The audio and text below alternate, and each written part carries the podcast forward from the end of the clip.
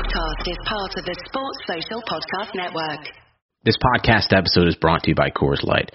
These days, everything is go, go, go. It's nonstop hustle all the time. Work, friends, family expect you to be on 24-7. Well, sometimes you just need to reach for a Coors Light because it's made to chill. Coors Light is cold lagered, cold filtered, and cold packaged. It's as crisp and refreshing as the Colorado Rockies. It is literally made to chill. Coors Light is the one I choose when I need to unwind. So when you want to hit reset, reach for the beer that's made to chill. Get Coors Light in the new look delivered straight to your door with Drizzly or Instacart. Celebrate responsibly. Coors Brewing Company, Golden, Colorado. Sissoko finally uh, waited. Eriksen low, great ball into the middle. What a save by Heaton. Tonight, Davinson Sanchez, Lucas Moura, and belted into the net. Brilliant goal. On debut, Tanguy Ndombele has scored the equaliser for Spurs. Let's take it out of the Lucas Moura clips it. Oh, great goal! Steven Bergwijn has arrived in North London. That is absolutely incredible on debut. Aurier! What a finish for 3-2 from Serge Aurier! First hand hit to Son. Kane. Good area for Spurs. Not afraid to shoot. Wow, what a goal, Harry Kane. That is exceptional. Try and place it. Wonderfully taken by Erik Lamela. Never afraid to take on a shot, and with good reason. Terror in the Burnley back line when Son breaks forward. Oh wow, what a run! Heung-min Son from inside his own half has scored one of the best goals of his Spurs career. Welcome, welcome, welcome to another episode of Touchline Hotspur. Got a lovely cast here with us today and a lot of content. Um, got two games to go through. Um, what is it? Seven goals, I think it was in total. But um, we'll, we'll, we'll get to that. We'll get to that in a sec. How you doing, Tops? How you Yeah? I'm good, brother. Good. Bit of a mixed week. They cooked me up nice, nice and well yesterday on the Discord. But, um, I tuned yeah, into man. some of that still. I'm here, brother. I'm here. What can I say, man? I'm here. still here. Come on, holding your Yeah, own. man. Teacher, how you doing, man? Yeah, I'm good, man. There's a lot of emotions going through me at the moment. You know what I'm saying? So I'm just doing my best to try and stay grounded, try and stay calm, try and stay composed. But good to be here all the same. Good, good, good, good to see you, man. I'm doing my best, um, like Ancelotti impression with the teacup today. Sai, how you doing. Uh, Not too bad. Had had a shave before the pod, you know, just the usual vibes shining on them. Come on. Uh, but yeah, man, we'll get into the real real shits today, man. cool, cool, cool, cool. And Owen, how you doing, bro? Not too bad, not too bad. I have to front out what's going to be quite a shaggy trim, but uh, yeah, I'm all good, man. I'm all good. Cool, cool, cool, cool. I think, I think today we should probably jump in right at the deep end. I'm thinking, um, Spurs West Brom, um, Spurs 2-0. Like, let's just start, let's start there. Um, I think, I think we were coming, we were coming off the back of some, let's say, dodgy results. So going into this one, going into this one, there was a bit of anim- a bit of animosity. Um, Sai, do you want to take us into this game? Yeah, so uh, we were coming off three consecutive losses, uh, which is pretty shabby form if you if you ask me. Um, obviously, we needed the win. There was a lot of chatter before the game of whether or not this was going to be potentially the sword that Mourinho died on, um, and obviously we managed to weather that storm a little bit. Hold on, hold on, did, wait, wait, wait. Before you continue though, did, did anyone here believe we was going to lose? I, I need to actually know though. I didn't believe we were going to lose, but Nah, I'd have been disappointed to lose that. I would have been disappointed. Sam Allardyce, yeah. nah, I didn't want to see it. I'm not gonna lie, man. Like part of me wanted to see, see what the fallout was gonna be. I can't lie. if, if if if the agenda is gonna go, the agenda is gonna go. Do you get me? Uh, I hear that still. but yeah, for the most part, there was uh, a little bit of Tinkerman at the back. you had Sanchez coming back into the into the side after mm. Dier's performance prior. Um, we saw Lamela and Lucas Moura come back into the team after their little cameo that sort of pushed a lot of debate as to whether or not they needed to be starting. Mm-hmm.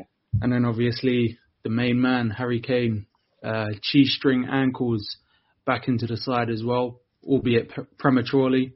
Um, so yeah, it was a change side, and we saw we saw the results of that on the pitch. Do you guys think um, Mourinho told Kane like, "Come on, like, bro, it's life or death right now. Like, I need you on the pitch." I don't know how I don't know how Kane got back on the pitch so fast. Like to me, it feels rushed. I know, I know.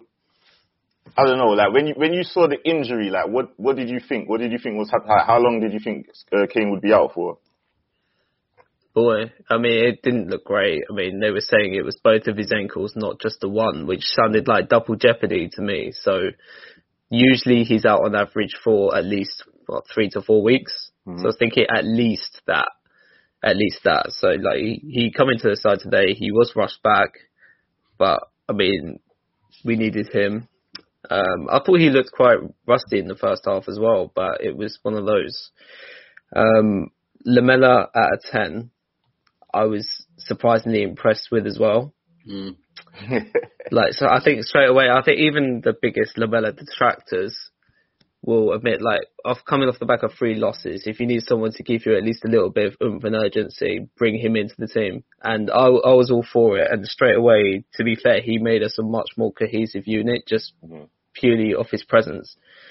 Um, Kane, he he looked like he he had been rested and hungry, but he didn't look too sharp. Like he was dropping deep quite a few times to get us playing. Um, he lost the ball most of the time. Um, but again, it's like that Bruno Fernandes effect. At least he was actually trying and get us going. And uh, there was quite a few chances created for him in the first half through um, obviously good play from us. Like Lamela gave us that drive where we were able to like sustain pressure, mm-hmm. and I think he epitomised the team playing better and just getting braver to play on the front foot. Although I thought like I thought to be fair, West Brom were cowards Sam Allardyce overcompensated. He he invited way too much pressure on that he needed. So I thought we were there to be got at, especially with the new centre back partnership, which we well, it's not new, but we changed it again. I thought that he could have at least uh, got his team to play on the front foot more against us to test us a bit, but mm-hmm. we were creating chance after chance. Um, even Lamela created a great chance for Kane. Aurier created a great chance for Kane. Uh, I would, like a few people were arguing to say they weren't clear cut chances. To me, I felt like they were clear cut for Kane. Mm-hmm. But again, like even though they were both, like, at least two of them were on his left foot, and he he spread it wide, he would have wanted to do better. But again, like even though we went into half time at nil nil, I was confident we would go on to get a result coming into the second half. Yeah, I think um, I was I was a little bit disappointed with some of the Kane shots, just because like we've we've seen Kane score them, and I came into the game with that sort of animosity as well, just thinking like, is it too early for him, that kind of thing. So there was that that feeling. I think. Um, I mean, tops. Take take us take us forward on Ndombele. Watch what's Ndombele looking like in the West in the West Brom match. On, on mute, bro. Uh, sorry, bro. Um, I, I think he's doing alright. I think like uh, he's he, he got another he got another ninety under his belt. Um, Mourinho obviously against a, against a bit of an inferior sort of opposition decided to go with him as a two alongside a very impressive Højbjerg, which I thought was good. No, I thought he done well. Um, put himself about, got himself into decent areas throughout the game. Uh, but again, like 90 against a midfield of Snodgrass and Romaine Sawyers, I'm not really, yeah. I'm, I'm not really writing home about, if I'm honest. But, you know, at the end of the day, man, 90 minutes under his belt, uh, and a win, I'm here for it, bro. I can't lie, man. You're playing Arsenal right backs in your, in your midfield. Deserve to lose, man. um, teacher, teacher. before we get into the next game, man, tell me what you think, what you thought of um, the the Sanchez and Toby partnership. Like, what were you thinking seeing that? Um, it worked better than I expected it to. Is is probably how I'd start that off. Um, there were times where defensively, you know, we, we were letting people through on goal, which perhaps could have been avoidable. Um, but ultimately, to keep a clean sheet, you've always got to walk away from that with your head held high. Mm. Um, especially, you know, against Sam Allardyce's teams who are known for grinding out a result one way or another. Um, I thought it was a good opportunity for Sanchez to not shit the bed, and to be fair, he didn't. With sort of Eric Dier seemingly frozen out for the time being, he he grabbed the opportunity by both hands. To be fair to him, and, no, and he, listen, you see Sanchez, both hands. Yeah. So, no, not even to cut you off, but I clocked something with Sanchez. Yeah, he's got a new defending technique in that game. Yeah. he was just grabbing Donny and throwing him offside, bro. oh yeah, yeah, yeah, yeah. Hands, yeah, yeah, yeah, just throwing him offside. Like I was, I was laughing. But, but I rated that though. That's what I'm saying. I rated that though. I rated that because he, he made sure that he was he was offside. He nudged him in the back. He kept he kept he kept on the right side of the pitch. So I, I give him his credit there. And to be fair, he's got a lot to prove, hasn't he, Sanchez? Because he, he doesn't look like the favourite for Mourinho. Um, but one thing I think we're seeing more and more now is Mourinho is rotating the squad. He's, he's, he's making it very clear that if you fuck up, you're going to lose your position. Um, and I think that's a good situation to be in personally because I think it means if managed correctly, then everyone plays to the best of their potential. But on the flip side, if managed incorrectly, then no one plays well and no one gets any consistency. Um, and then we just got a team that don't know who's playing. So it could go either way, but hopefully it goes the right way for us. But yeah, Sanchez and the wrong way for a while now. Like I think that, I think that's why our form has been so spotty. Is there's very limited continuity, especially at the back. It's mm. like all it takes is one mistake, and then he's pulling man and putting in next man in his position. Like we've seen Sissoko deputise that right back instead of just playing your recognised fullbacks because of mistakes and stuff like that. So I don't know, man. It's it's negatively affected us up until this point. Hopefully it improves. Hopefully there is some sort of uh, partnership built at the back because we can't continue being so woeful, man. And obviously this this particular game we didn't we didn't concede, but mate, it was still still a couple shaky moments. Mm. Yeah, I agree. I agree. I think um, it's it's interesting as well, like what what the whole Aurier situation is with Mourinho. Like, is is everything okay? Um, Doherty came in, had that little cameo. Still don't think it was anything amazing um, at the time, but good to see. Just good to see the guys getting some minutes, man. And then he he started the next match, I think, um, which was the Everton game in the um, in the League Cup. FA Cup. Uh, FA Cup. FA Cup, sorry, yeah, FA Cup. And um, yeah, we've we've gone into that game. I think we played a really strong side. We've we've got um, I think Doherty started, had the same back to um, Sanchez, Alderweireld. Uh, you had Ben Davies left back, uh, the midfield, and Ndombele, Højbjerg. And then it was Lamela Moura again, right? And Kane. Mm. No, Kane. Yeah? Kane No, is uh, not. Lamela uh, Moura, Bergwijn. Oh, Ber- Bergwijn, sorry. Lamela, Lamela Bergwijn's Moura. Bergwijn's son. That's the one. So, yeah, yeah, yeah. Um, and I think Everton played a really strong side as well. So, um, going into that, going into that game, teacher, like, what, how are you thinking? What, how are you feeling? About the formation, um, Mm. yeah, I mean, the question is, is Kane going to play? That, that's always the first question whenever I see a team put out by Mourinho, and he didn't play him. So that you, I don't know, you're, ask, you're asking yourself, you know, did we rush Kane back for the for the West Brom for the West Brom game if, if that's the case? Um, boy, do you know what? I thought we started well. We started well. We looked bright for the first 10 minutes, 10, 15 minutes even. And, um, you know, we saw set pieces go away, which is something I hadn't seen in a long time. um, but it just seemed like at one stage we lost control and just kept trying to regain it, but ultimately couldn't. And I feel as if Lamela played excellent. Lamela played a good game. We've been we've been crying out for someone in the middle of the park to be creative and to be that link up player, and and we had that. But then on the flip side, what we didn't have is that that sturdy Harry Kane to to to finish it all off. Um, Son let me down a little bit, to be fair. I think you know from what I expect of him, I, I expected a better performance. Bergeron, he always looks like he's active. He always looks like he's doing the right thing, but I just don't see the results that we need whenever he's in front of goal. I feel like his confidence just leaves him. Um, Højbjerg did not play at the level that I've I've, I've seen him play at. Um, I have to say it. I felt, you know, what he's known for, which is you know breaking down play and, and, and stopping people from making those advanced runs and and just being a general disruptor. Well, I mean, we conceded what five goals, so I mean, it's it's hard to to give him that, but he didn't. By his own admission, he didn't play to the to the to the level that we've known him for. Ndombele didn't play particularly well either. To be fair to him, um, you know, he was average. For, do you know what? To be fair, it was a bun- it was an average performance by most of us, barring Sanchez because he got two goals off the set piece. But at the same time, you can't really give him credit. You can't give him credit. You though, can't give him credit. five goals. Yeah, when, you, when you concede five, You I don't what care I'm how. Yeah, yeah, yeah. You don't Can't. get nothing, bro. You can't. You just can't. You just can't. So it was it was disappointing because it means a lot to us as Spurs. Like we're always banging on about how badly we need a trophy. We've got an opportunity here to progress, and we fucked it. We come up against the Everton side, who man for man ain't better than us.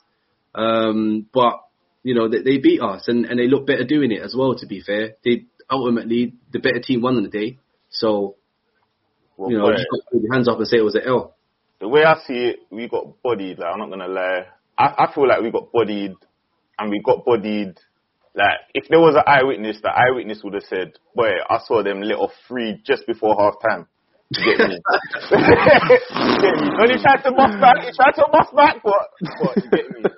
You might hit him, you might even hit him, but boy, he's not Oh. looking good right now. That's what they would have said in it. And I think, I think we'd be doing, we'd be doing ourselves an injustice here if we don't get an inquiry going into like what happened in that match in it. Because I don't see how you score four goals Hmm. and concede five. No man, like like I I said yesterday on Discord, like I don't really I'm never I've never been a fan of like these cricket these cricket type scores.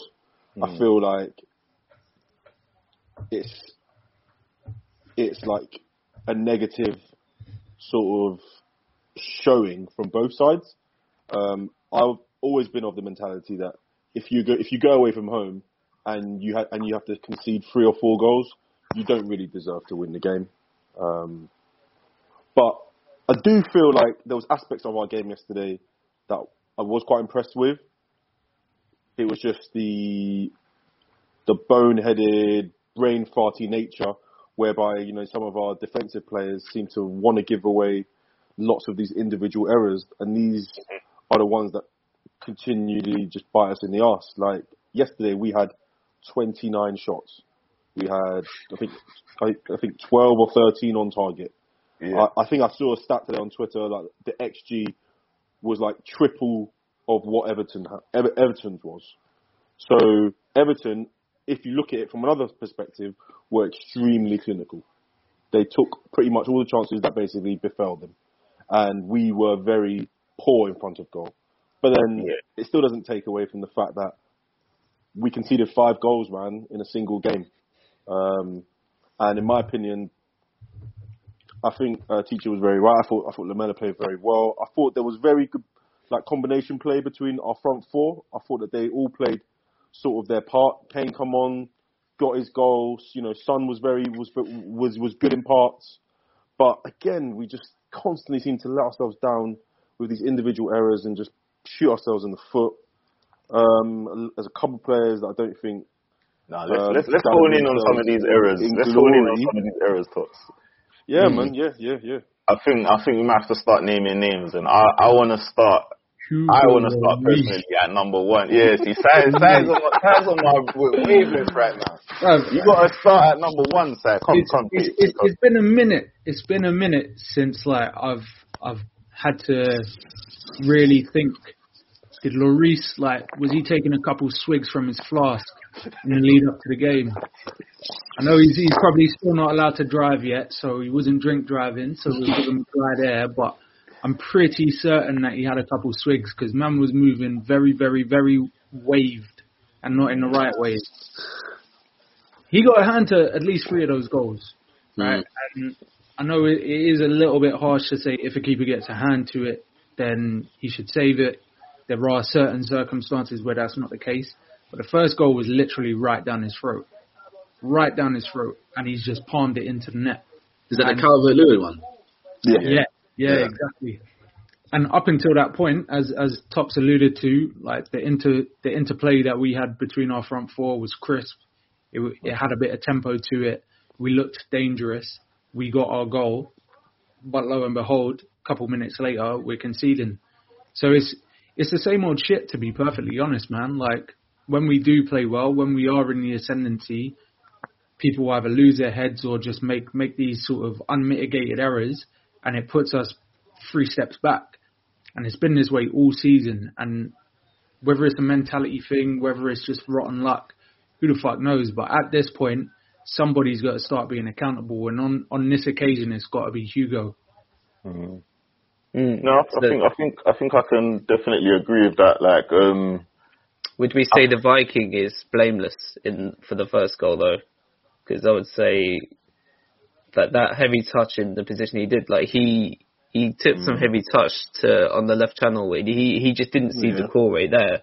Mm. And even if he had just had a tidy first touch, he wouldn't have lost the ball. He wouldn't have been dispossessed. But once he took that touch in front of him, the core was just onto him, Mm. and then just played that ball through. Like I like I think if we're gonna blame, which we are likely to blame a certain someone for the fifth goal, then and I'm sure we'll get onto that We'll if get um, we'll if if I don't have too much of a repressed memory.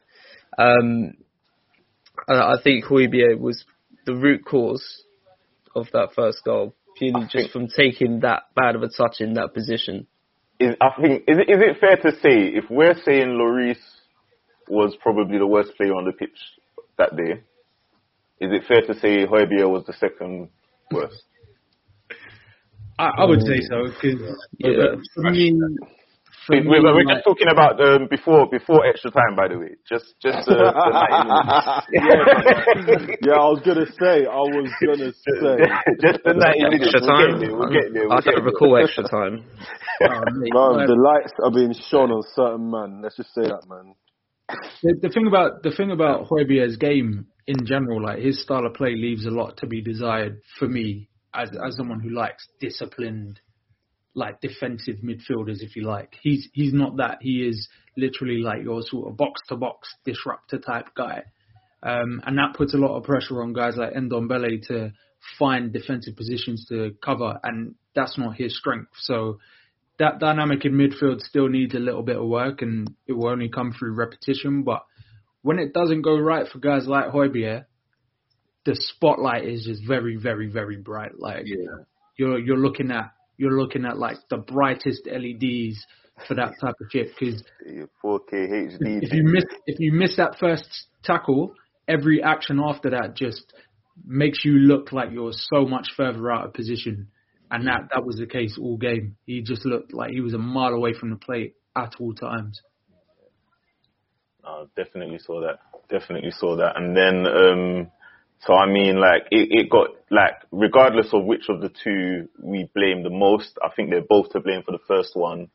And then I think you could say the whole team dropped their heads a little bit after this, and it got a bit, it got a bit sickening for the next five minutes until, um, I think we made this point uh, um, when we were talking about the West Brom match, like, Lamela did kind of like try to rile the guys up a bit, a bit more, if you get what I mean. Like he's, he's one of them, just that fiery kind of presence kind of thing. Um, and that was something we needed at that time because I feel like heads were down. If Lamela didn't get that goal before half time, it could have got embarrassing.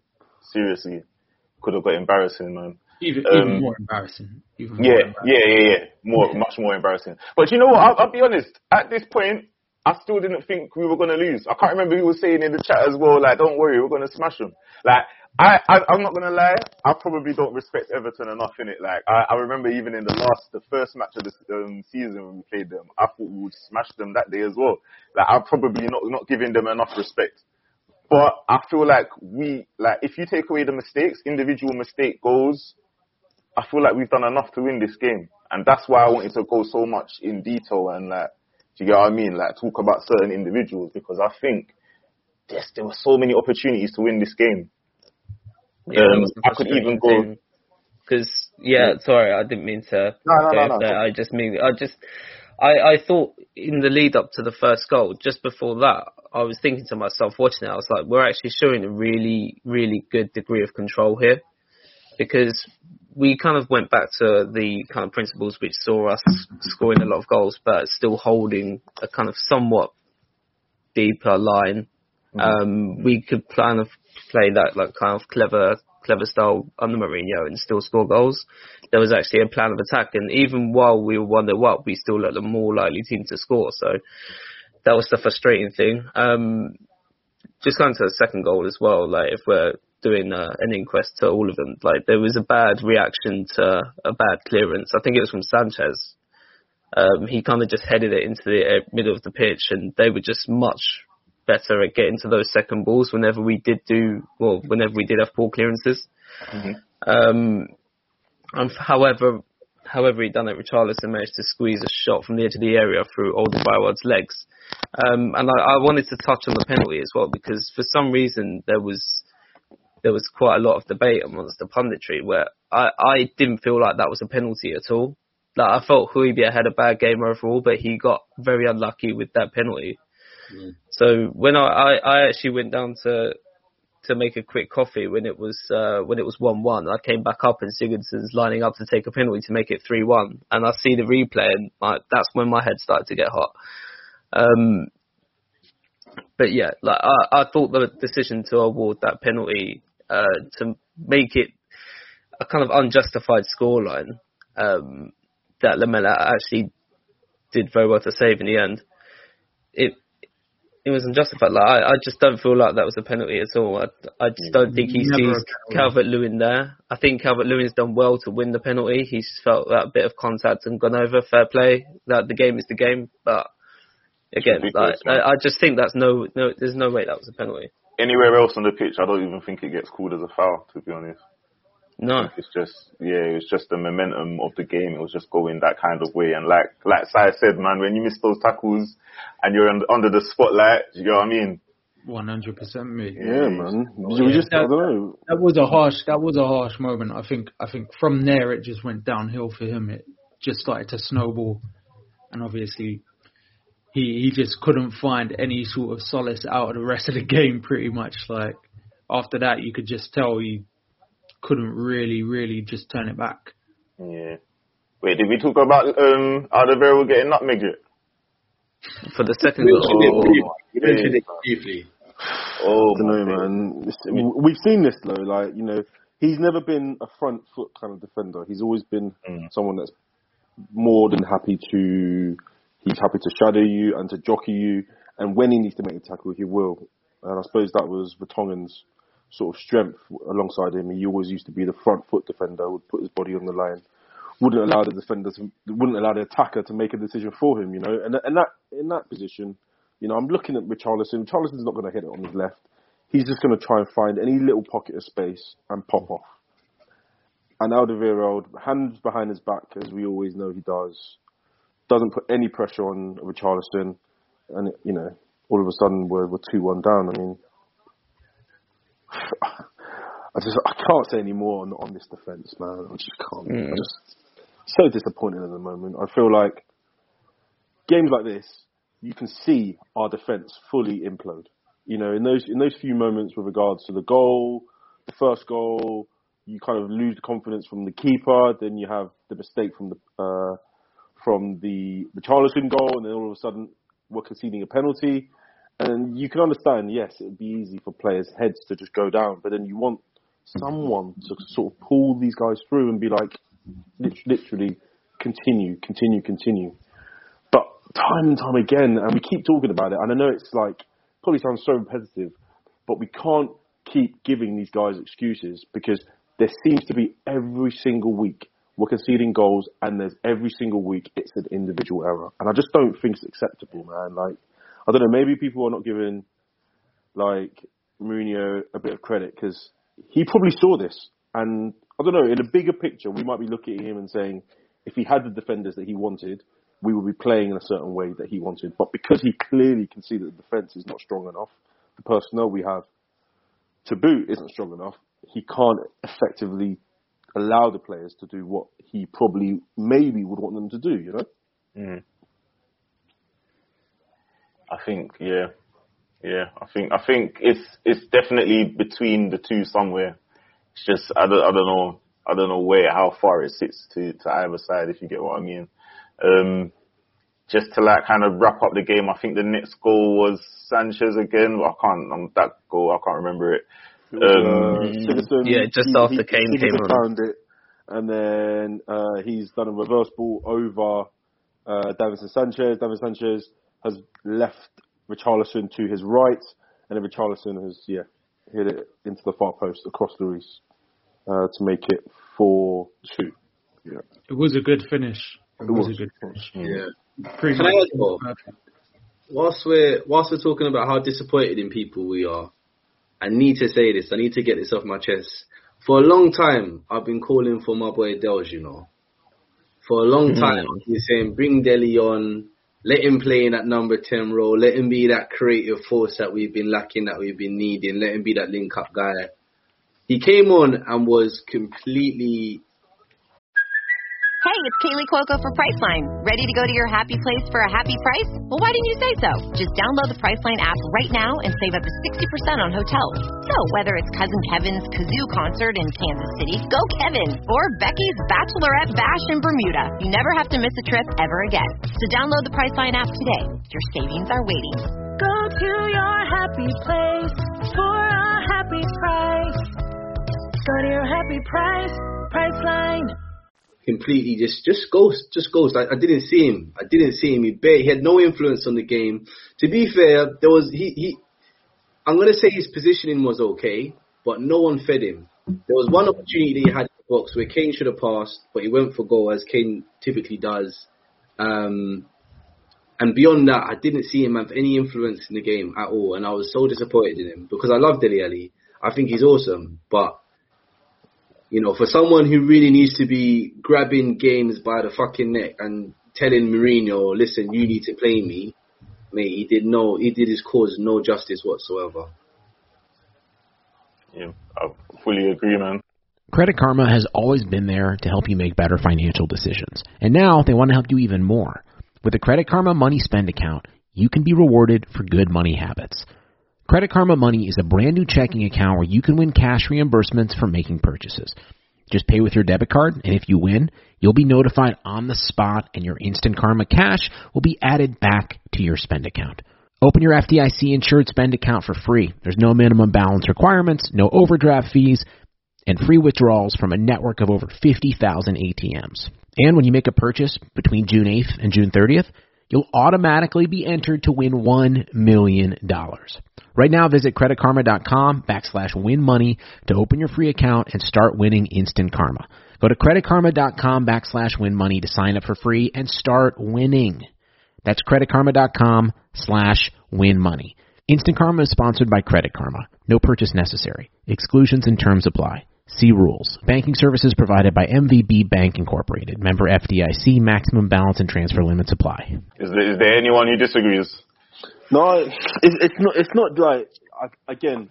I'm a big fan of of uh, of Dele. Was, yeah, I just like like yesterday. I don't know when I saw him come on. I felt he was largely anonymous. Didn't really get into any positions I kind of was hoping him to. But one thing I did find was that he was sort of playing in a role a bit further than what he usually does. And I'm not sure if you guys noticed, but when he came on, there was a lot of crosses from our from our flank sort of areas, um, and we just kept flying crosses in. Um, I don't know, maybe in hope of, of finding finding him. There was a lot of times Kane really wasn't in and around the box, probably in like deeper positions, and I felt that maybe he was trying to use the fact that Dele does like making them sort of second man runs, um, like off the back of the defenders. But you, as as you said, Teach man, it just it didn't work yesterday. It, it, he almost looked as if he was in a team of players that he doesn't really know, and Yeah. admittedly so, man, because So I always he always says about this is a guy who's been playing with certain guys consistently for years. So for him to come in and play with players that he doesn't play with regularly, in a team that he doesn't play regularly, you can't really expect him to suddenly come on and and change the game like dramatically. You know, like he's probably just happy to bloody be, to be playing in the first place. You know, like I just think in in a, in a game like that where there's been so many go- goals flying left, right, and centre, it is difficult for you to put on like a midfield player. I would I'd, I'd class him as in this particular system. It's hard for them to really get into the game and just change it unless you're someone like Lamela who's just a little bit headless and you run around, you foul people from the wrong side, you retrieve the ball and then you you, you sort of jockey, ball roll, and like just hit hopeful balls. Like Dele's game is a lot more methodical than that.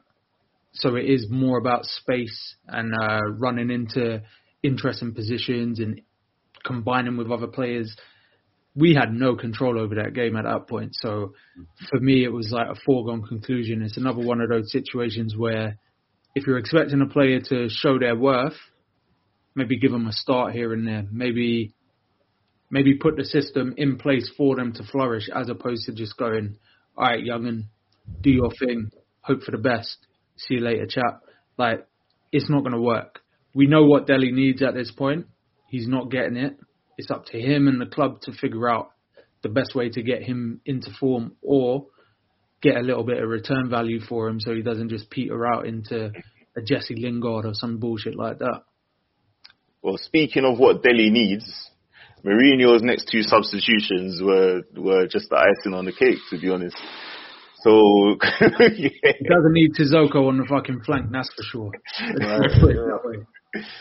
Oh, Icing- and you know what? Like, I know, I know he he played a small part in what happened in this game, but I mean, Sissoko, man. Like, I- sometimes I really wonder where's this guy's head at. Like, I don't know if you guys have seen the clips going around, like on, um, I think I put in the group actually of Sissoko, like hiding from the other players. Like he doesn't want people to, to, to be able to pass him the ball. Like he's acting like he's marking strikers standing in their shadow so Lloris can't pass to him and things like that. Like it's getting pathetic, man. It's like, it's, I don't know if that's part of the whole thing. Like the team are not, it feels like the team are not playing for each other. I think that's the point I'm trying to make.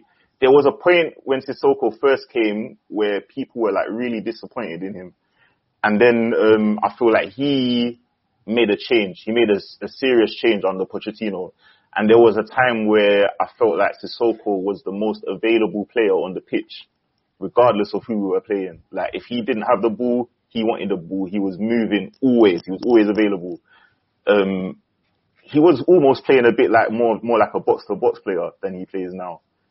Um, but yeah, now I just started on Sissoko because I know where we're heading after this. But Alright, let's let's let's let's just call it a spade a spade. Like Let's get into Harry Winks and Musa Sissoko's best spell in the team was when we literally had nothing else. Mm. They managed to form a partnership. That partnership played a part in us getting to a Champions League final. Cool. That's a part of history. That will be how they're remem- remembered from a positive standpoint. Since then, though, it's been a bit sticky. Hmm. And the main reason for that is Musa Sissoko, if you ask me. You can't be a centre midfielder who can't play a forward pass.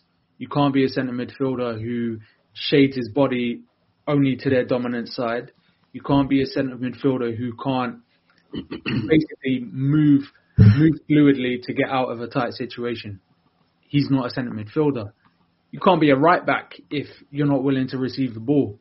You can't be a right back if you're not willing to beat a man one on one. You can't be a right back if you can't cross. You can't be a right back if you can't defend. So what the fuck is this guy's position at this point? He's not a centre midfielder, he's not a right back, but those are the two positions we find him in every flipping game. And it's getting tedious.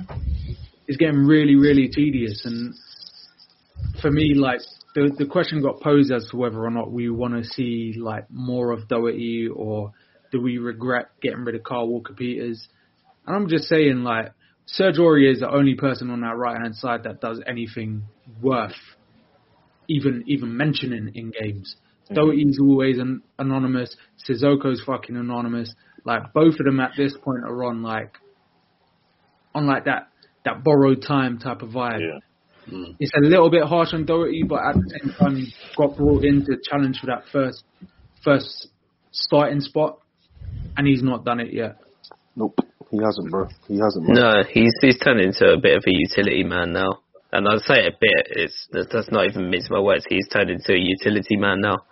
But um, before we do break down the uh, the fifth goal, like, I wanted to get your guys' opinion on the the fourth goal because I think a lot of people turned to Sanchez um, as the error for the fourth goal, and it was it was another time where we looked like we were showing um, like fairly decent control and looking like the more likely team to score. And it was again like a, a kind of poor clearance, which came back into our area. We were slow to react, and then Richarlison gets the ball in the edge of the box.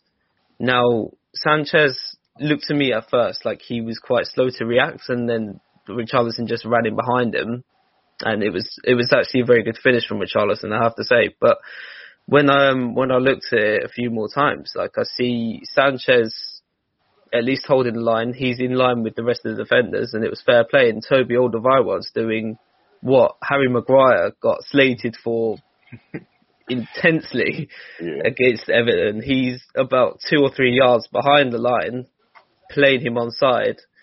Um, and I don't know, I'd say that was more, it was mostly a communication, miscommunication, sorry, between the two centre backs, in my opinion, and probably, I'd say, if uh, you believe in the whole defenders should hold the line and uh, that should be like the priority thing for them to do in that situation, and I am a believer in that, then I'd say Toby was more at fault than Sanchez, but again, it's mostly down to miscommunication, I think, but at the end of the day, I wanted to get your guys' opinion on that as well.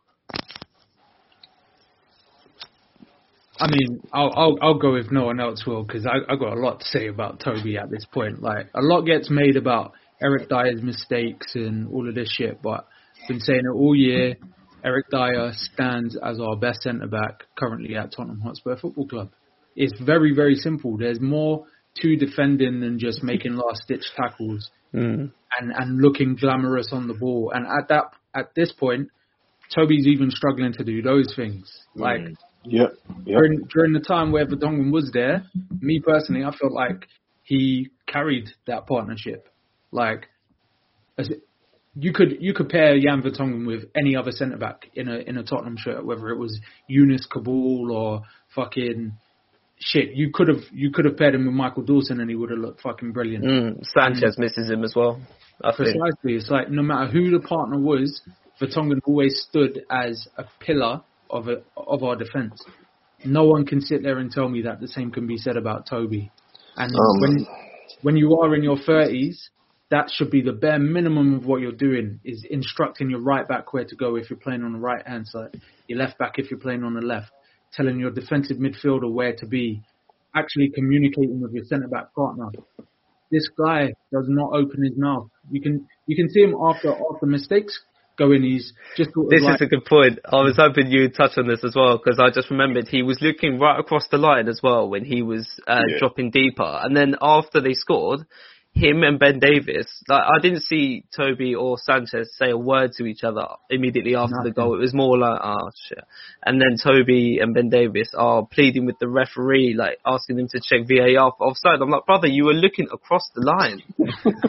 you were looking directly across the line. You chose to drop deeper, mm. and now you're throwing your arms up and not taking accountability. So, yeah, it is quite telling. Like I, I chop and change my mind who is our best centre back on almost a daily basis, but like it, it's it's so evident now. Like I, I didn't realise it until Jan left. Like how how void like Toby Alderweireld's leadership skills are. They they are just non-existent. It's insane. He's fallen off a cliff, really. Like his form has completely fallen off a cliff. I mean, I don't, I don't know whether it's about the age thing or just after signing his contract, but I mean, he's he's no longer the player that we once trusted. Um, I really, I don't, I like think about when he doesn't play, and I think, okay, we need to get him back in the team, and then he plays like he did last night, and I'm like, yeah, I mean, this is just deadwood now. We're just holding on to this for no reason, to be honest with you. Like, in my opinion, I say it's arguable that we get rid of three three centre half this this summer. I, I you know I wouldn't be averse to getting rid of three, at least three of them, because And then Ben- Davies will play uh, left centre back for it's, just because like I like at least I see some potential and youth in Tanganga, even he hasn't played. I see some potential and youth in Joe Rodon. I feel like a year out for Foyth could be something that we could maybe look at, but I just feel like now the damage has been done and it's been redone for Alderweireld, Sanchez, and Eric Dier, and I just feel like the writing's on the wall for all three of them because the fact that Mourinho can't find a centre back pairing out of three of those who are fully fledged internationals in the Premier League worries me. It, it properly worries me. Yeah, I must admit, I owe say an apology. Last week we had a very short debate, and I was going on about Alderweireld being our, our best centre back, but he's proved himself as not as not. So, do you know what it is? Yeah, we're not blessed with centre backs, so it's it's, it's, There's not much in it. Not much. We're not, bro. We're not. we're not, we're not. So it's a fair debate, but yeah, he let he let really let down. I mean, it's so difficult to come out here and say Toby is still one of our best centre backs when he puts in a performance like that. He he looked lost the whole game. He looked lost the whole game, and I mean, to concede five yeah against a side who are average, it's like at home. Hmm. You got, and, and then you can't you can't consider Toby to be the talisman if he's allowing that to happen. And those comments regarding Vertonghen being the one that sort of glued us all together is is so is so true, alarmingly so as well. Um, I mean, I've still got stocks in Sanchez though. I know he's not I know he's not popular on his pod, but I've still got stocks in Sanchez. Um, I wonder I wonder if one day somehow Sanchez and Dier can have a can have a combination that works. I think if we're gonna if we're gonna I've seen glimpses of it. do you know what I mean? That's the maddest thing. If we're gonna see a Okay, future, like okay, sorry, sorry, sorry, teach. Go Do you trust them? Because like the thing about defense, defense you see is that like I always think there's there's like one or two factors that you need to take into account. You need to be able to trust that one they trust each other, and two each individual trusts his ability to do what he can do. So if we look in the past, I always trusted in Toby's ability to make very good passes. I trusted in Vertonghen's ability to be able to be on the front foot as a defender, and I trusted because they were both Belgian and playing regularly together that they could play together. Do you trust Sanchez? Do you trust Dier? Do you think that they can actually positively work as a defensive pairing for Tottenham? I trust that partnership more than I trust any partnership that involves Toby Alderweireld. And I will say that I will say that with pure confidence because Eric Dier is going to shout when somebody needs to get back and help. He is at least going to communicate on a basic level as a professional centre back. Like he's going to do that. And as as as has already been stated, when Sanchez played next to somebody who was a communicator in to- in Jan Vertonghen, you saw him play to a level that was befitting of a Premier League centre back. So I would trust that combination of players with that combination of skill set to be more solid at the back than a guy who's going to do his work. Toby's always going to do his work, but when he makes mistakes, nobody knows when to cover for him because he's just gone about his business. Yeah. When they make a mistake in front of him, he doesn't go back and cover cover their space. He just gets on with his business. Like he's very much an individual at at the back. Like, and it doesn't make him a bad player. I'm I'm a massive fan of what he's done over the course of his career, but at this stage in time, he is the weak link in the partnerships of what we have at our disposal. And it might sound crazy, but the proof is in the pudding. He is the most experienced, but when he plays, we look progressively worse. No, I hear that. I hear that. I hear that. Sorry, teach. Sorry, teach. No, no, you're you're you're both right, man. I mean, it's dire. Excuse the pun.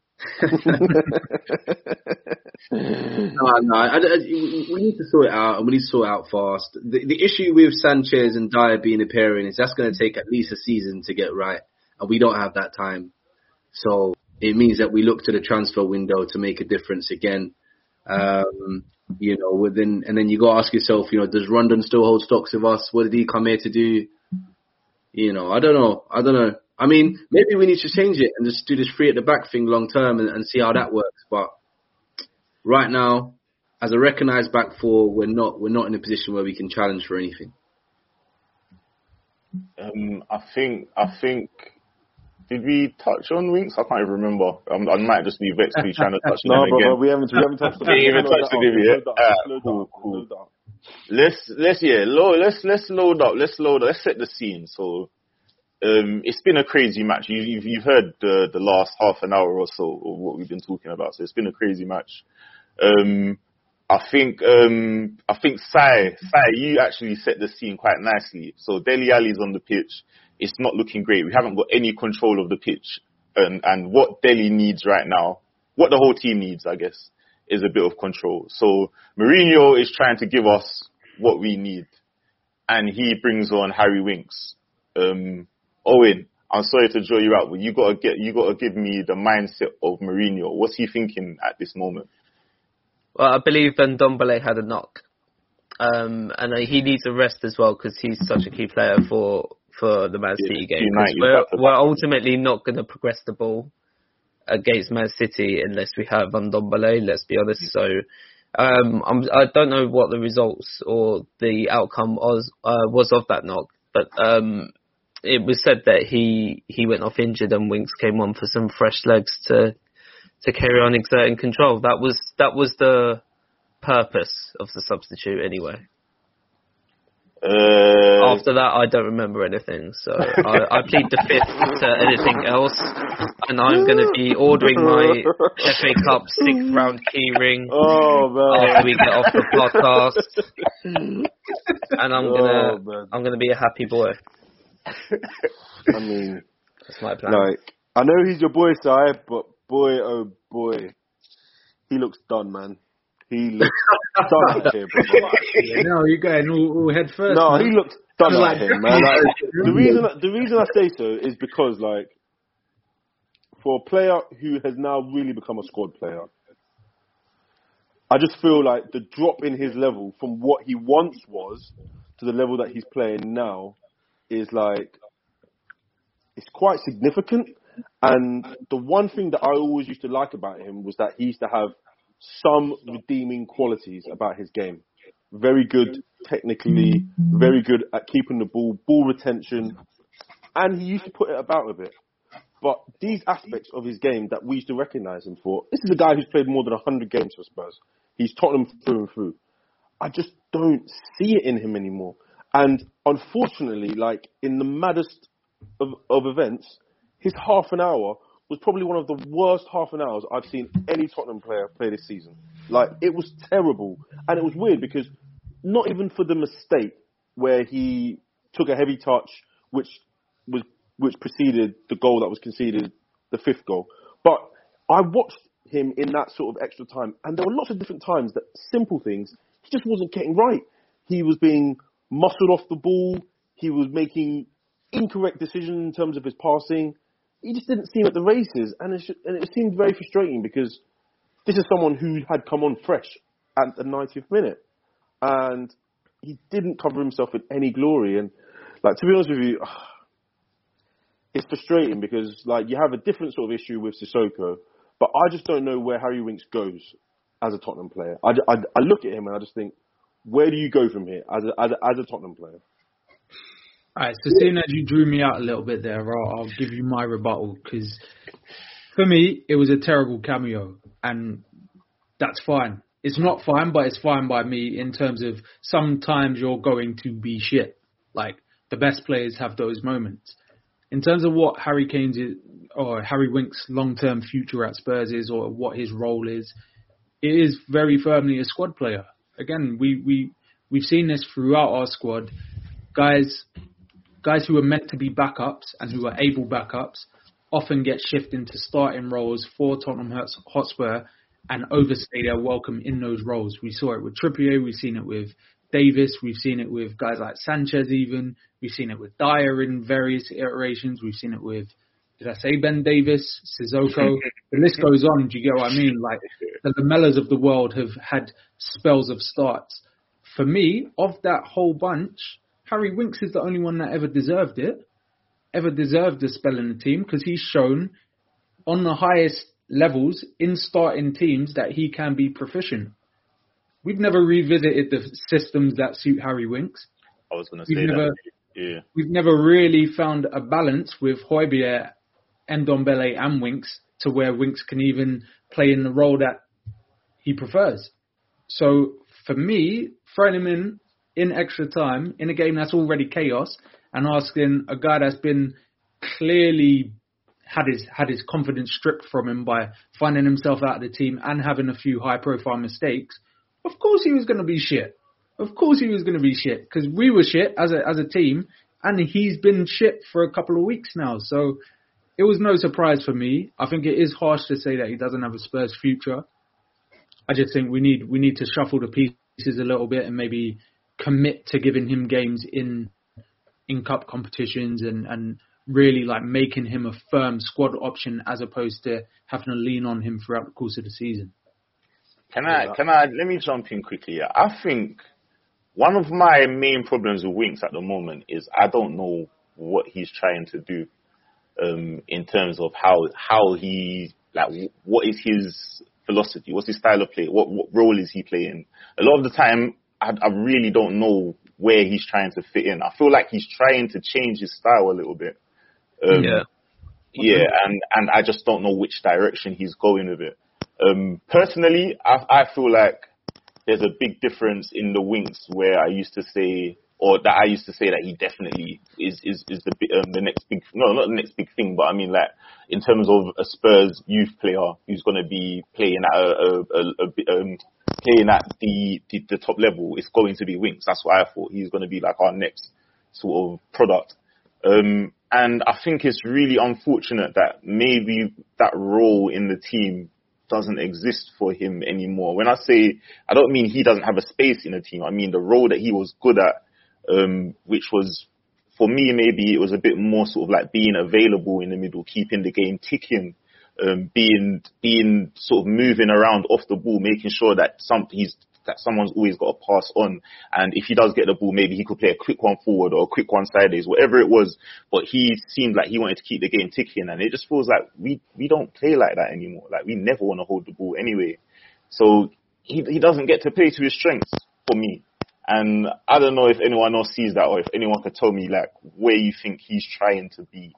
Like where where is his future going to be? Like what does he want to do at the moment? i Not to reinforce that, like under under Pochettino, sorry, Teach. Um, obviously, there there was just a clear plan, very very detailed plan of um, obviously how we progress the ball, how we look to get on the ball, how we press, how we counter press. And Harry Winks is someone who, for me, I, I've played in this position numerous times in real life as well, who who likes to just follow and follows those rules, and that's his kind of playbook as a as a kind of regista in the team, uh, to coin the term from Football Manager. I'd liken him to kind of that Jorginho type, who he he does have the passing range as well to like, as well as keep things ticking over. He can break lines with his passing. He can play forward thinking through balls. Like I remember him getting a couple of assists just from quickly taking free kicks. Like he is a progressive guy, but he needs to get into that rhythm of following the rules or he, in in his mind his rules and that playbook of how the team's trying to play in in a detailed fashion. So obviously under Mourinho now, he doesn't really have a real set of rules to follow. I think Mourinho, like you touched on there, uh, he's looking to now be a kind of more robust box to box type player. Mm-hmm. Um, so yeah, when when a player is in the middle of reinventing himself, there's a period of of suffering. I think Dele Alli's going through similar, where just before he started getting his injuries at the end of Pochettino's tenure, he was looking to operate as a deeper midfielder. So when you're reinventing yourself in that way, you you are gonna suffer for a, suffer a while to make those mistakes to make that adjustment. Um, for me, I, I see Winks' future still playing his old role under Pochettino, um, or the role that he did play under Pochettino, um, and as a squad player for us. But like you said as well, I don't think that role is in the team, and Because I think if Mourinho gets kept on next year, um, which I mean, with the wages he's on, it, it's quite likely. Then I would expect Winks probably to look to get first team football somewhere else where where that role is for him. Yeah. Harry Winks' future, I can summarize in two words, and that is Tom Carroll. Wow. Tom Carroll. I said it. Hey, I, that's a headshot, my doggy. I said Hot it. take teacher, yeah. I said it straight like that. I said it. But that's Oh. that's That's a throwback. I, I wouldn't. I wouldn't. I wouldn't. I wouldn't, I wouldn't go as far. I violation. wouldn't. I wouldn't go as far as saying Tom Carroll. I wouldn't go as far as saying. I just feel like I just need to. See, I need to see the qualities that we all we all know he has. I need to see those qualities, and yes, absolutely, he's devoid of confidence. Rhythm is definitely out, and obviously as well his role, like the style of player he that he's been and the style of player that Mourinho employs his midfielders to be, there's a bit of a mismatch. I, I do get that. And yeah, absolutely. You know, you, you do get games at that level where you just have an off day. Um, I just really want him to kind of question what he wants to do at Spurs moving forward, like because you can either be a absolutely solid squad player where you put in a performance X, Y, Z times of the season, or you're going to be a bit part player who doesn't really give a shit and plays whenever he plays, does a decent job, and keeps it stepping to the next week. Um, I know, like people talk about, like squad players wanting to push first team players um, so that they can get into the first team, but I don't know. I look at him and I don't see him being that type of mentality where he's thinking, "What can I do to try get I don't know Tanguy at the team? What can I do to try and get Lo Celso? What can I do to try and get um, Højbjerg at the team?" That's why I'm always like, okay, what is he going to do moving forward? Because next season we're going to have Skip coming back, in my opinion, and we're probably going to look to Mm. maybe improve on the Sissoko with a maybe a Sabitzer or whoever we can get in that sort of central midfield. So then he then gets pushed further down the pecking order, and then I'm thinking, okay, then if this is the case, what are we what are we doing moving forward with him? That's more my mindset. I've I've never been downed on on his qualities. I think he has qualities, but yesterday it just drives home some of the like the ill feelings that I have. Like now that we have players like Tanguy, now that we have players like Højbjerg playing regularly, Lo playing regularly, you know. But that, that, that's why I say he's a Tom Carroll because you look at our midfield at its best. And, okay, cool. A squad player, I can understand the decision making process behind that, and I can get the fact that he had some glory days under Poch where he was sitting next to Sissoko and, and kept the ball ticking. That's cool, but that's not what we need. That's not what Tottenham Hotspurs need right now. Tottenham Hotspurs need players like Ndombele and Højbjerg. We don't need Harry Winks. It's the same as that's anyway. I don't want to bang. I don't want to bang on about it, but he's not. He's not doing anything for us that we need right now. Like we're, we're, every time we talk about Harry Winks, we're talking about Pochettino. We can't live with the past. We Do you can't know live. Do you know what? I think um, I think I think very good points have been raised on Winks, and like um, I feel like what we're talking about right now is like how I guess how circumstances have affected um, like the second string sort of members on our on our team, um, and how I guess their futures are gonna go. Like, are they are they looking to push on? Are they looking to push into the team? And um, just to kind of pivot slightly to the side, I think it'd be interesting if we touch on like um, maybe what the current circumstances do to maybe the people on the top end of our team, people like um, Kane and Son. Like how how is Kane feeling at the moment, in your opinion? Like um, there were some interesting conversations earlier today um, across the Twitter, across the social medias, um, that led to sort of a poll where we were talking about legacy, um, and in particular, the legacy of Vardy and Kane. And I mean, I think the, the context was regardless of what legacy means to you, I think it was who, who has the bigger legacy at the moment. Is it Kane or is it Vardy? In your opinion, um, I've got some strong opinions on this, so I'll, I'll let some of those go first. Mate, just a disclaimer: if anyone wanted to see me rattled, you should have seen me on on voice noting. Oh my god, I was I was hot. I was hot, and neither neither one of the perpetrators are, are on today. Uh, but I'm no. You I'm know no who you are. Name names, Alf, Name man. names. Name names. Them them boys, them uh, Spurs Unfiltered boys, or formerly Spurs Unfiltered boys. Look, I mean, there was uh, there was obviously a lot of debate and um, chat, a lot of valid points raised from both sides. And as someone that's leaning to like leaning, not fully off the fence, but leaning towards the other side to your uh, side and yourself, Zero, uh, I think um, Thompson teacher probably agree with you both as well. So I'm happy to play devil's advocate for this, but I, I, I just want to start by saying I, I, I don't correlate a player's talent towards their legacy. Um, I would just argue, obviously, I feel like winning a huge title is a big factor in how people and even like players themselves see their legacy. And um, I, I disagree with one point. Like a lot of people were saying that, oh, people kind of bring up this argument and dig out Kane for stuff like this because uh, because it's Tottenham. Like I feel like Harry Kane's someone that puts this pressure on himself. Um, he's spoken about it loads of times. He idolizes uh, idolizes Tom Brady. Is that his name? Super Bowl serial winner. Yep. And this guy is one of the goats in his sport, and I think that's where Harry Kane wants to see himself. But obviously, he needs to win titles. And again, I, I do feel like he still can win a title at Spurs. However, at this current moment in time, he hasn't. Vardy was a key member of winning that title at Leicester, and obviously, that was his breakout season in the Premier League. Um, obviously he helped them stay up the season before, and he was a key figure in that too. But he played a more peripher- peripheral figure in the in the 15-16 season. He scored a lot of clutch goals when his team were against it. He broke Van Nistelrooy's goal scoring record for consecutive games. I can't remember how many it I was in the end. as It was. I like think it was 11, like 12 yeah, 11, plus. 12, yeah, it was 12, yeah. Well, scoring a lot of important ones on the way to winning that trophy, and he's stayed at the higher level since. And this is going like five, six years, consistently being one of the leading Premier League strikers.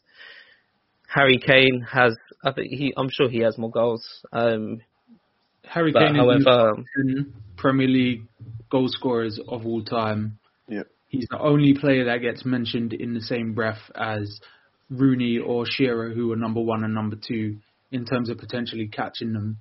He's an England captain. He scored at Mhm. every level of professional football, whether that's domestic, European, and international, and has a record that rivals literally everybody else. Let's call a spade a spade. You talk about Harry Kane, you talk about a world class player. You talk about Jamie 100. Vardy, you speak about a good goal scorer. That to me is the end of the conversation. You can't. I would say Vardy's world class. Uh, He's not. At what though? Vardy's not world class. Let's be striker, honest. as a Let's striker. be honest. All right. Wait, wait, wait, wait. Vardy One, one quick question. One quick question. One quick question. Aubameyang world class then. Just one question though. How come Vardy doesn't need to leave to go and get more trophies? If he's world class, why is Vardy allowed to hide at Leicester? That's what I want to know.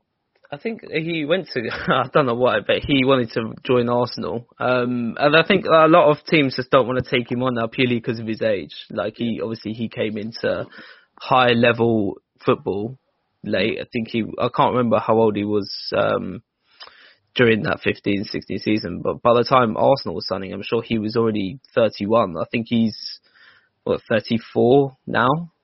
So I mean, I can't imagine. Um, there was sniffs that Atletico Madrid were interested, but again, like, I think they would have just passed up on him because of his age.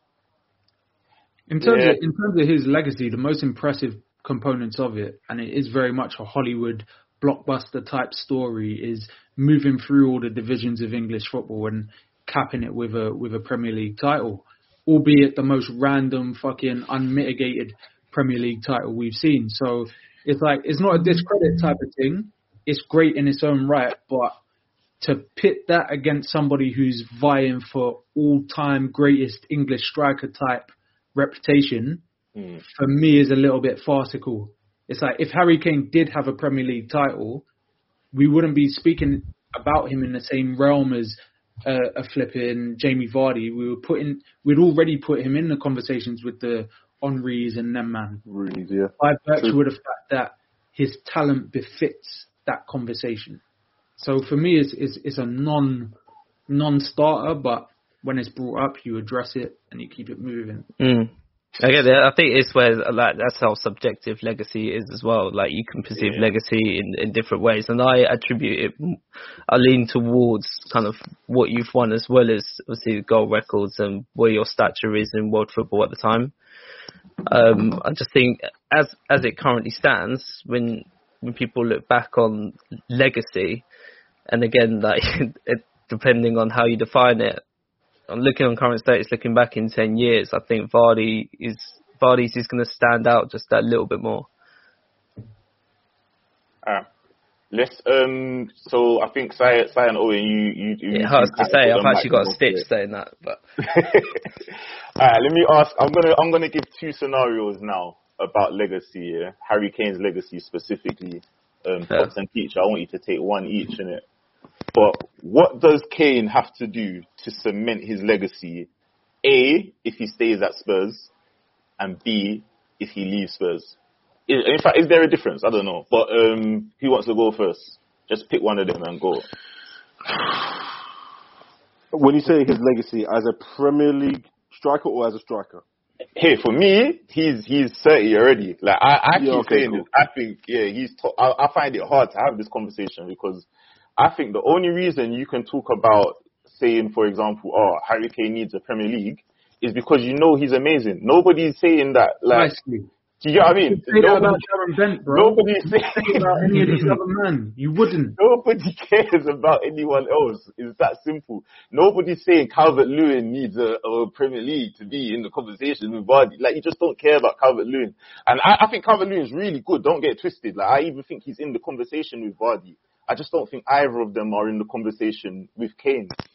For me personally, what you achieve as a team, like if you win a cup as a team, that's all great, if you get what I mean. But I don't think that takes away from your ability as a player or your legacy as a player. I think there are players that, um, like, I can't think of a single player on earth that could win a Premier League and then I start thinking, oh, actually, he's good. I have to, I would have to see them first. Like even Kante, I didn't care about Kante. I- It's not that I started caring about Kante because he won a league. Cared about Kante because he was killing it at Leicester. Then they won the league. Do you get what I mean? It's, it's, those are the things that mattered. Okazaki, why is nobody bringing him up? He, he won a league. He won the Premier League. Mm. No one cares. I think that's what it is. Like people just bring. For me, this is the whooping stick. People just want to beat Spurs with it. Like, do you get what I mean? Stay in your place. You guys need a trophy. Da, da, da. But again, I think from Kane's point of view, maybe he sees it differently. Maybe he sees that he needs a trophy. So I mean, if Kane stays at Spurs, does he need to get a trophy to cement his legacy? Does he need to get the goals? Like, what is it? And if he leaves, what does he need to do? So our question, I think. I think I'll kind of like give like both. I think like first of all, I think he cemented his his name as a world class striker, so that whether he leaves Tottenham or not, I mean, if he was to leave Tottenham tomorrow, there would be ten teams that would want to sign him. So I think his legacy as a world class striker has always is always going to be there, especially in the Premier League, just because of the pure, the pure like the volume of his numbers based on how long he's been in the Premier League. I think at Tottenham, I feel like when you're talking about what he needs to do, it's kind of conflated because the time that he's been at Tottenham has been similar sort of time that we haven't won a, won a trophy. So you would just think any trophy would be enough for him to cement his legacy at Tottenham because it's probably been X amount of years since we have. But I feel for him to be up there with like the, as we said, the Henrys, the Rooneys, them man, I, for me it has to be a Premier League purely because everybody knows the importance of being a player that can lead a team or that can be the front man for a team over a 38 game season. And that's the only reason why I feel people are, are like trying to even bring Vardy into it. One, because Vardy was in a team that wasn't expected to win the league, but two, his role in in that winning season was so vital. Mm. You take Vardy out of that team, do they win the league? Based on how everyone else played? Maybe not. Yeah, I Maybe think that's not. fair. That's fair. Yeah. yeah. I'll start by saying for Harry Kane to further cement his legacy, he if he stays at Spurs, I agree. I think he'll need to take home some silverware. I'm not 100% sure that it needs to be the Premier League, but it can't be some dead trophy. It needs to be some some silverware of caliber. If he doesn't stay at Spurs, then I think all he needs to do is just secure himself as the um, Premier League best best goal scorer. So beat the likes of who is it, Alan Shearer, um, Sure, yeah. Euro with 260. and what's Kane on? 200 probably? Something circa He's that. on one 156 or something. like 156, yeah, in like 280 games, something like that, or two. Shearer did also win the league title. He did. Shearer left. Shearer left to win this one, didn't he? Or did he win at Newcastle? Uh, he, No, he win won- it, he won won it at at Blackburn Blackburn. Blackburn. Yeah. and then went to his local team. Yeah, I, I- I don't necessarily think it's 100% vital that Kane has to win the Premier League in order for him, everyone to unanimously, unanimously say he's got a fantastic legacy. I think if he does the Premier League goal record, which I think he's got his eyes set on and is very, very achievable for him, um, then I think that's enough, in my in my in my opinion, to take it beyond contention. Um, I guess it just begs the question: Does he stay at Spurs? I mean, to be honest, if if you take the view that Harry Kane needs to win the Premier League at Spurs for him to cement his legacy, then realistically that's got to be done soon, because he's only getting older, and do you know what I mean? Like you mentioned Tom Brady earlier being someone that he idolizes. Like he he'll recognize that internally and just think, you know what, if it's not happening here, it needs to happen somewhere else. That's my biggest worry. Um, and then we start all over again. So yeah, I'm blessed with Harry already. That whole Jamie Vardy Harry Kane argument, yeah, for me that's a joke thing anyway. Yeah. I know you, I know you ain't arguing that, but for me, nah, man, I can't, I can't even talk too much on that one. But for me, yeah, man, he needs to, he needs to, he, he- needs to, he needs to carry on scoring his goals, get, get, beat Alan Shearer, and then I think there's, there's no, there's no, there's no debate, there's no question. For me, I just want to say as well, I do think Harry Kane has an exceptionally good legacy. I think it is currently still great. I just think for it to be for it to be generational, mm. it, I think like one of those big titles, whether it be Champions League, Premier League, whether it be an international trophy with England, that can plateau him to being that that kind of goat status for his time striker. But that and that to me is the defining factor. We're we're basically saying in order for him to be amongst the goats, these are the things he needs to do. So he's if if we were to checklist all the items, like say say this is like your created character on FIFA or some shit. You got your checklist, you make your first start, you score your first goal, you get to the landmark goals, you get the golden boot, all of that shit. He's literally done every single one of them. Mm. Except win titles. If he adds titles to what he's done, England captain, Yeah. golden boot winner in the World Cup, numerous golden boots in the Premier League, scoring records in the Champions League in terms of reaching goal goal milestones in the quickest time and all of that shit. We're talking about all-time great strikers. So I don't want to hear nothing about Vardy because he's hardly in the conversation for the best in the fucking Premier League, let alone the best of his era. So it's like Yeah, Bro, that's true. That's that true. shit, man. We're talking about a potentially all-world, all-time great talent versus Jamie Vardy. it's, it's so deep when you say that. no, no, I, I totally, totally hear what what Sai's saying. I totally hear it, man. Same. Like, it is a good point. It was just one of those things where, like, it's it is it's a rich thing to say, like, oh, this is what I expect him to do for him to be seen in a certain way. But I mean, again, like, I think this is how he would describe it himself, and that's how he would see himself. And I think if you would ask him, you know, how would you want to cement your your legacy to be that high, high, high, high status as a striker, he would say he would want to win a huge title as well. So it it's one of those things. No, agree. Definitely agree. And um, yeah, just hit us up on on the uh, Spurs the Spurs touchline Twitter as well. If you want to get involved in the debate, um, hit up the poll as well. I think I think Si's got like a farm, click farm working. a few bots on the job still. Some, some mine Bitcoin, some mine Hurricane Legacy votes. Just saying. So nice, man. Yeah. Um, make sure you follow everyone on the socials. Um, uh, catch up on the Discord as well. We've got the live games. And yeah, we'll see you guys next week. It's been a great show, man. Take care. Blessings. Take care. Bless. On debut, Tanguy Ndombele has scored the equaliser for Spurs. Lucas Moura clips it. Oh, great goal! Steven Bergwijn has arrived in North London. That is absolutely incredible on debut. Sports Social Podcast Network.